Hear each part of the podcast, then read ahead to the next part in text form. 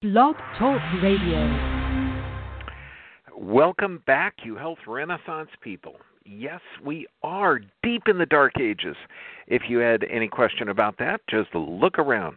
Okay, today we're talking about breathing and lung health in a time of crisis. Now, this is hugely important because when you look at freedoms, okay, your freedoms are definitely being limited and taken away, and people are voluntarily getting rid of those freedoms uh, because of fear and ignorance. Well, I want to let you know about a group, and this is really exciting. Uh, imagine if, if you um, had choice, okay, where you could actually choose to get a medical procedure or not, that you were up to your, yourself. Now, listen to this mission.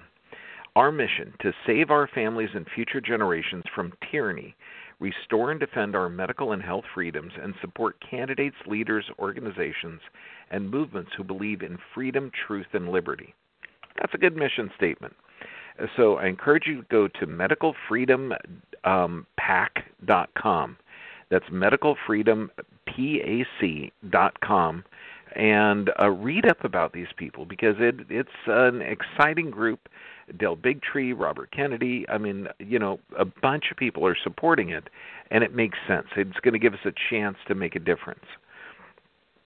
Now, um, let's look at the psychosis, because when we're talking about breathing and lung health, we have to look at the restrictions that's being placed on patients.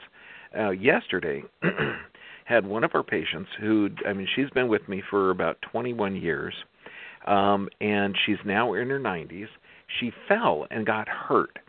And so, you know, I've got to take an x-ray of her, and she's she's has this heavy mask on that it's really hard for her to breathe. And she didn't, she wasn't sick. Nobody around her was sick. And so we had to take it off because she was getting dizzy. And uh, so it it's so mind-blowing that we're doing these fearful interventions of utilizing masks, and we've covered the the technology and science or lack of science behind a mask being effective in multiple different programs. But let's just look, because all the interventions that we're doing right now, are they really based in science? Are they helping? Like shutting down the entire world economy, is that helping or harming? So let's just take a step back and look at the physiology. Since we're talking about lung health, you know, we got to look at restricting air going into the body as, you know, possibly being a negative effect. I know you could say, duh. Okay. Well, if we look at the Spanish flu, because that's what idiots are always saying. Oh, what about the Spanish flu? It wiped out, you know, between twenty and fifty million people worldwide. Well, that's a big range. So obviously they're not really checking. You know, if if you say, yeah, my car is worth between twenty thousand dollars and fifty thousand dollars, okay, that's that's too big of a range. So between twenty and fifty million fatalities worldwide. But that's one hundred years ago. They didn't know about it. Do you know that six hundred seventy-five thousand people in the U S died? But it took three years, okay, from February two thousand eighteen to April uh, nineteen twenty. Now, the Asian flu in uh, fifty-seven to fifty-eight were, caused um, one hundred sixteen thousand deaths in the U S The Hong Kong flu, nineteen sixty-eight to seventy-two, killed more than one hundred thousand people in the U S, and none of this stopped. We didn't stop any economic uh, shutdown or quarantining healthy people or labeling businesses as essential and non-essential. Well, here's an article. You can get it from The Hill. And the article is, the COVID nineteen shutdown will cost Americans millions of years of life. Okay, and this was printed in March twenty-fifth. And uh It's it's interesting because this article goes in, uh, listen to this, quote, we calculate that these policies will cause devastating non-economic consequences that will total millions of accumulated years of life lost in the United States, far beyond what the virus itself has caused. Uh, now listen to this quote, uh, they need to be aware of the devastating effects in the terms of lost life from shutting down significant parts of the economy. The belated acknowledgement of leaders of their irreparable harms from the lockdown is not nearly enough. They need to emphatically and widely inform the public of these serious consequences and reassure them of their concerns for all human life by strongly articulating the rationale for reopening society." End of quote. So this article goes on and, and to explain, and it's from the hill dot com. Um, it, it's it's insane that a government would impose restrictions that have never been imposed on humans before, quarantining healthy people, I, uh, locked in your homes, lockdown, uh, limiting your airflow, wearing constant, um, you know, doing Purell, hand sanitizers, face masks constantly, and and the stress that that's going to cause, the emotional upset, the loss of jobs. I mean, figure forty percent of the businesses that were closed will not open. Okay, so the article goes on to state, quote, "The end of the loss of life from economic lockdown, businesses as well as K through twelve schools, public transportation, parks, beaches should smartly reopen with enhanced hygiene and science-based protections.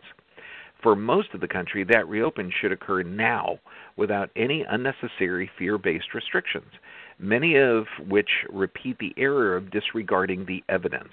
By, thol- by following a thoughtful analysis that has finally recognized all available actions and their consequences, we can save millions of years of American life. When the next pandemic arises, we need to remember the lessons and follow the policies and consider the lives of... Um, consider the lives of all Americans from the outset." I mean, brilliant. Now, what they go on to um, state is that uh, unemployment-related fatalities total around seven thousand two hundred per month. Now, assuming that these deaths occur across all the ages of the U S, that's around two hundred thousand lost years of life for each month the shutdown. Uh, now think of this. If a person, say the average person is going to live around eighty, just just to make the math, it's actually seventy-eight, you know, and women are a little bit, or men are a little bit, um, die earlier. But on average, say the average American's going to live to eighty. So if you're seventy-five years old and you have a bunch of comorbid conditions, uh, your type two diabetes, you're taking five or six different drugs, and you die of COVID, you've lost five years of potential life. Um, but if you're a fourteen-year-old that commits suicide because of the economic shutdown and the anxiety, you've lost uh, around uh, sixty-six years of life. Okay, so so just in perspective. So that's what they're talking about, life years. Now, um, based on the expected remaining life of these COVID patients, and given that forty percent of deaths are in nursing homes, the disease is responsible for about eight hundred thousand years of life so far. So in the six months of uh, totaling this, um, the, the years life lost, since forty percent of the deaths are in nursing homes, they've about eight hundred thousand years of life have been lost. However, Uh, conservative estimates that the national lockdown is responsible for seven hundred thousand lost years of life every month, or about one point five million so far, far surpassing COVID nineteen. That's right. The deaths from the economic shutdown, the deaths from the government intervention is worse than the disease. Back in February, one of the first videos that I did that was deleted um, for not following community guidelines uh, off of YouTube was actually, I said, look, I'm not afraid of the virus. My immune system, I'm designed to live on this planet. My body knows how to handle viruses. Okay, if I'm sick, I need to get my body healthy. Otherwise, viruses will attack you or take advantage of that weakening of the tissue.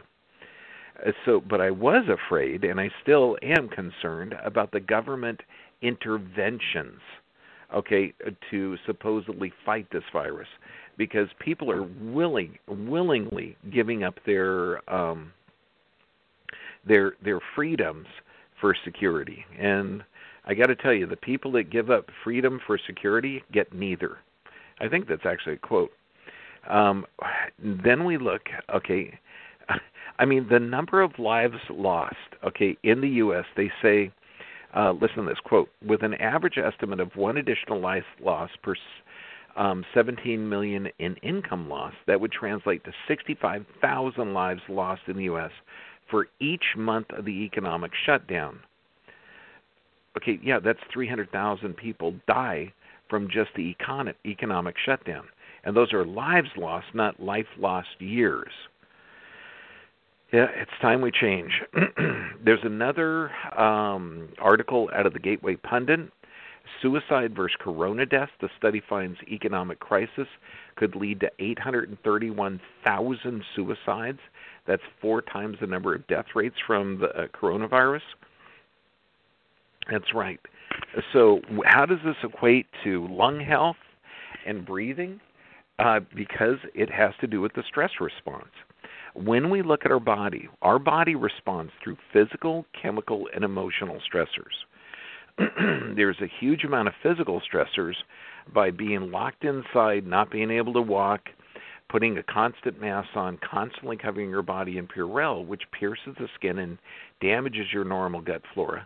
Aside from the emotional stress, when you're looking at people wearing these protective coverings, some of them not wearing protective coverings, not being sure what restrictions are going to be placed in, or put in place, or or taken away, um, because nobody knows what's going to happen next week, particularly in psychotic um, states like California and New York. Uh, you know, if you're in Idaho, Wyoming, Montana, uh, states that did not shut down, that actually have intelligent thinking government employees, um, but no, in ours we have these um, uh, just, just power-crazed, tyrannical leaders that do not have authority to tell people to wear a mask, but they're telling people to wear a mask, and they're acting like they do have the authority. It's it's mind-blowing. But all this is putting you in a stress state. And figure we have this automatic nervous system. One part keeps you alive under stress, and that's the sympathetic or fight or flight. The other half of this is called the rest, digest, and repair. And that's how your body regenerates tissue. So people are in a fight or flight state now. What does that mean? Does that mean that high blood pressure, type two diabetes, um, all of these stressors aren't diseases, that they're really adaptations to physical, chemical, or emotional stress? That's true. They are adaptations. When we look at low-functioning thyroid, how many people are diagnosed right now with high blood pressure, type two diabetes, and low-functioning thyroid? Even though none of those are diseases, they're all adaptations to stress. That's physical, chemical, or emotional stress. So we have to look at these diseases different, particularly when people who are dying, people who are dying, not necessarily from the corona, but the people in the nursing homes, the people that are that get the seasonal flu, that die every winter, and figure that two thousand seventeen eighteen, over one hundred thousand people are dying from this. And they say between thirty and one hundred thousand people every year die of the flu in America, and we've got a flu shot. So how, you know, people are all excited about once we get the vaccine, we get to get a chance to go back to normal for the corona. However, that's not true, because if you give up your rights and you get a forced medical procedure to go back to what you consider normal, you're giving up those personal rights for the rest of your life. You will be forced to have that shot every year. And what do we know about the comorbid conditions? We know that's what kills ninety-nine, or actually ninety-seven point nine percent and greater of everyone that dies from this dies with a comorbid condition. We know that if you take blood pressure drugs, that every time you take one blood pressure drug, your risk of stroke increases. We know that that um, autonomic dysfunction. Okay, that means a person that's in a fight or flight or stress state, that's the the regardless of the cause, that is the underlying factor of most diseases, most chronic diseases. So let's look at actual lung function. You have a nerve that supplies the diaphragm.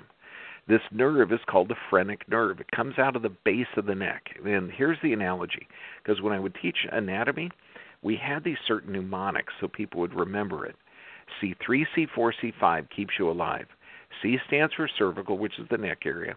C three, C four, C five keeps you alive. And that's the origin of the phrenic nerve.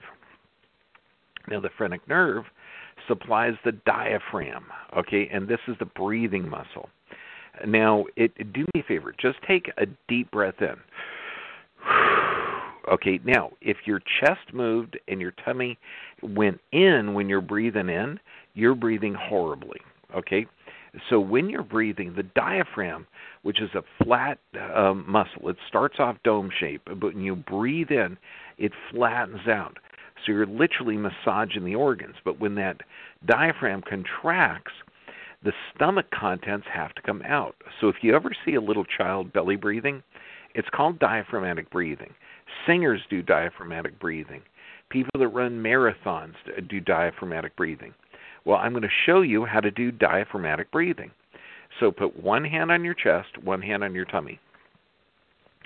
And what you're going to do, the hand on your tummy, act like someone's going to punch you in the stomach. Okay, and this is what I tell my patients. I said, okay, I'm going to punch you in the stomach. And they look at me weird. Then I say, think of this. If someone punches you in your stomach, are you going to breathe in or all your air is going to come out? They say, all the air is going to come out. Exactly. So, so here, your hand on your tummy, you're going to blow out while you push your tummy out. So blow out, blow out, blow out. And your tummy goes in. Now breathe in, but push your hand out with your tummy. So your chest isn't moving. So blow out, you push your tummy in, breathe in, your tummy comes out.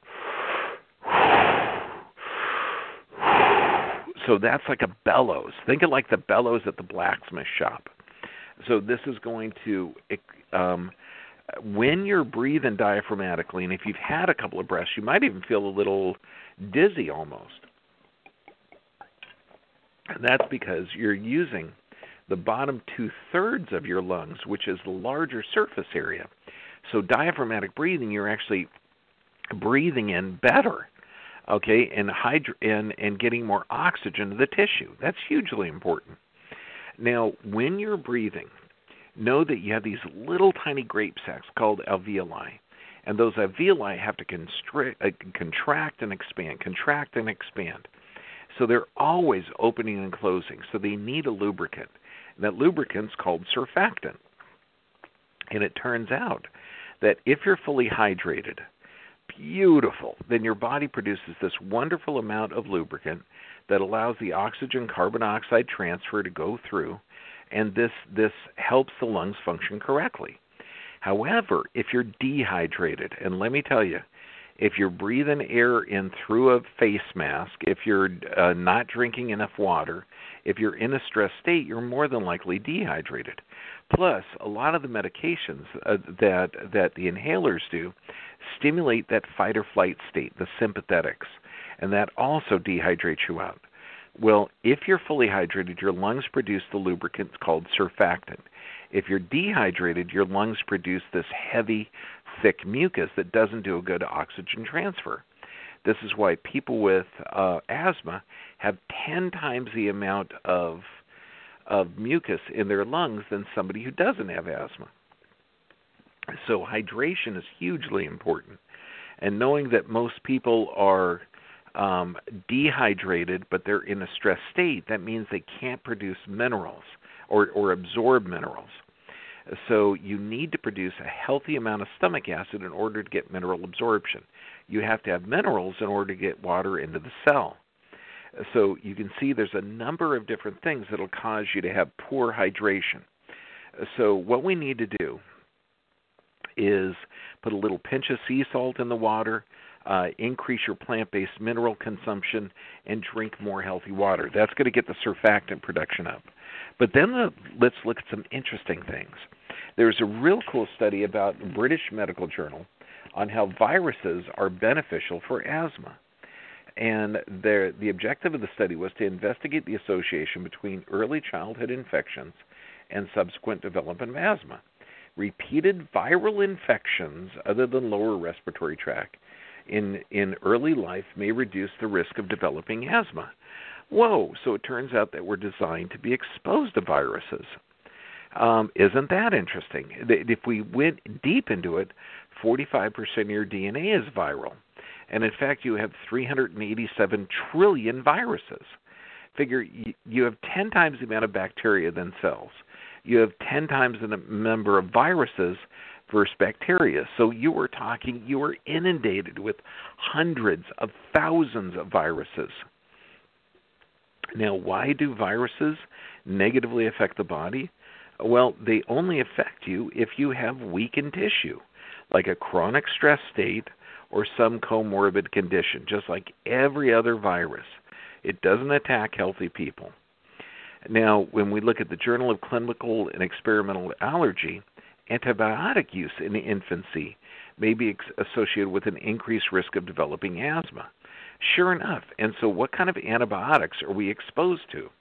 Right now, we're exposed to um, glyphosates, which is a mineral chelator and an antibiotic uh, in all grain products that aren't organic.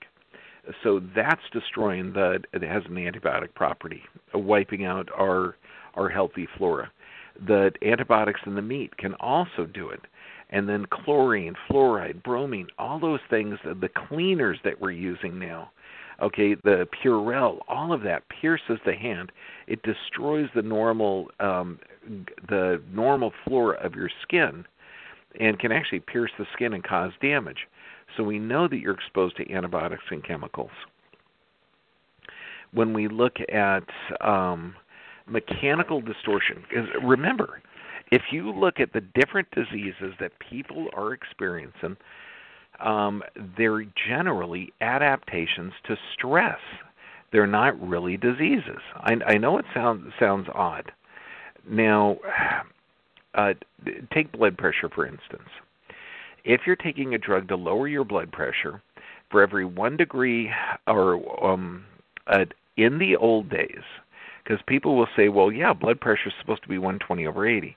No, that was actually in nineteen ninety-seven, and that was one twenty over eighty, or nineteen ninety-four. When we look at now, um, if you're over sixty, it's one fifteen over seventy-five. Uh, well, that was in two thousand four. So in nineteen ninety-seven, it was one twenty over eighty, normal. In two thousand four, it was one fifteen over seventy-five. That was normal. Now, if you're over sixty, it's one fifty over ninety. So the the fact that science is not chiseled in stone, that we take um, we take different information and come up with different hypotheses, that's ideal. That's what we need to do. We need to to take new data and change our approach. Uh, when you're looking, because we're talking about the health of the lungs, we know that cervical spine, the C three, C four, C five, keeps you alive. We also have to look at the gut system, because the gut is an ecosystem. This is absolutely vital for, it's eighty percent of your immune system. So what kind of things damage the gut? We're looking at chronic stress shuts nerve supply down, antibiotics, genetically modified foods, vaccinations, and processed foods. That damages the gut, and that damages the lungs.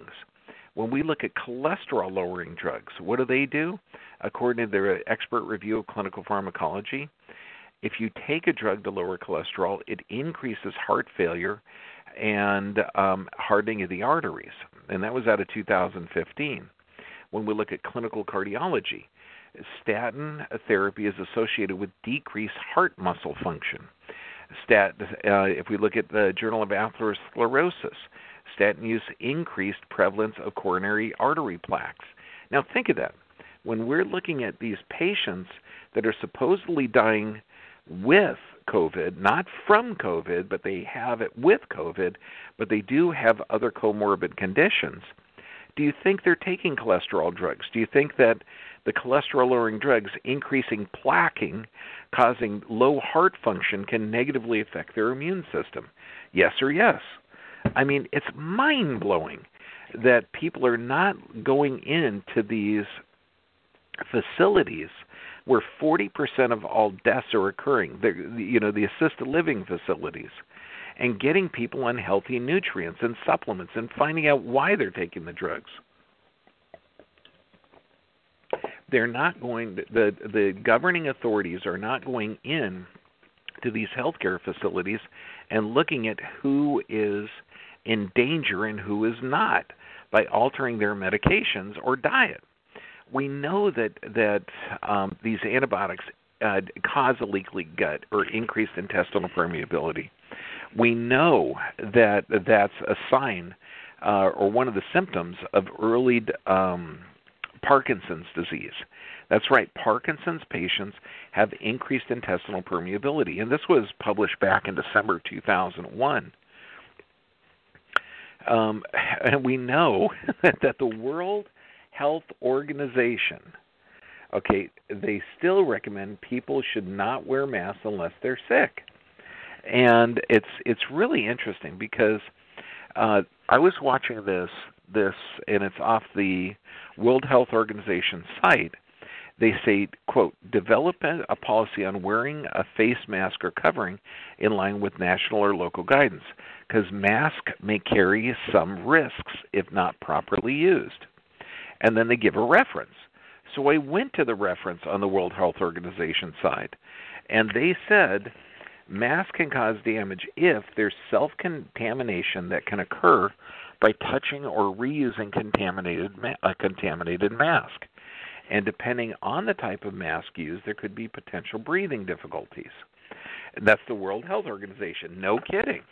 Because we know that if you're touching the mask, if you're moving it, if you're moving it around, you've already contaminated it. Masks are not designed to be worn by healthy people outside. Okay, that's not what they're for. To be worn, you know, all the time you're up walking around, it's limiting the oxygen going in. You're rebreathing carbon dioxide. You're putting your body under oxidative stress. It's insane. Um, uh, and also, since we're talking about the lack of science and how media is not following it, we know the schools are going to be opening, and what's going to happen to our children? Well, we've got a, a thing from the California Department of Education that says schools will reopen, but the kids are designed, they're, they're going to be forced to wear masks. There's, they're going to limit the teachers and students to twelve. There's going to be social distancing, six feet apart. The reduced bus cas- capacity, no general lunches, no restre- uh, recesses, and staggered learning. So it'll be near impossible for kids to develop lasting friendships. They're going to be put in a fear-based thing where even the teachers are wearing masks, and you won't be able to communicate with facial expressions. What is this going to do to the psychology of our children? When we know that they made these recommendations of social distancing that is killing more people than the virus itself. The interventions by the government are killing more people than the virus itself, and we're initiating these insane recommendations of mask wearing, social isolation, social distancing, no lunch and no recess for our children. Would you like to see the psychological outcome of that? I would too. Okay, so let's look at the nutrients that you could take for healthy lung function. Vitamin C, absolutely incredible. Vitamin C is a powerful antioxidant. Get it in whole food form, but it helps protect your lungs from free radical damage. So if you're wearing that mask, by God, you got to get some vitamin C. Vitamin A, again, super huge, important for the lungs. And if you look at vitamin A along with vitamin D, K two, zinc, and magnesium, oh my gosh, you're talking the one of the best things in the world for health. Now, vitamin A, you can get it from liver, from pasture, um, pasture-raised eggs, raw milk. You can also get um, vitamin A from carotenoids-rich food like carrots, sweet potatoes, kale. Um, you can look at cruciferous vegetables, which are fantastic. So, I mean, truly let food be your medicine and medicine be your food. Let's take back our health freedoms. Let's get common sense back into your decision making. Check out medical freedom pac dot com. Uh, if, if you can, man, support them. Um, look at their their platform. Uh, also, look at Bergman Family Chiropractic. Look at Extreme Health Academy. Our YouTubes are being censored. And go over to BitChute to get that. But we're going to have all this presented live on Facebook tonight. This is Doctor John Bergman. God bless you. I love you.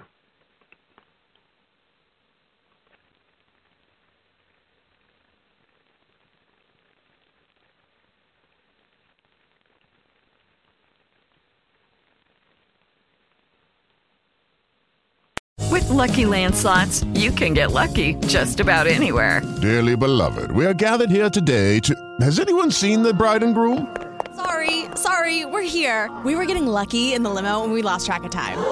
No, Lucky Land Casino, with cash prizes that add up quicker than a guest registry. In that case, I pronounce you lucky. Play for free at Lucky Land Slots dot com. Daily bonuses are waiting. No purchase necessary. Void where prohibited by law. eighteen plus. Terms and conditions apply. See website for details.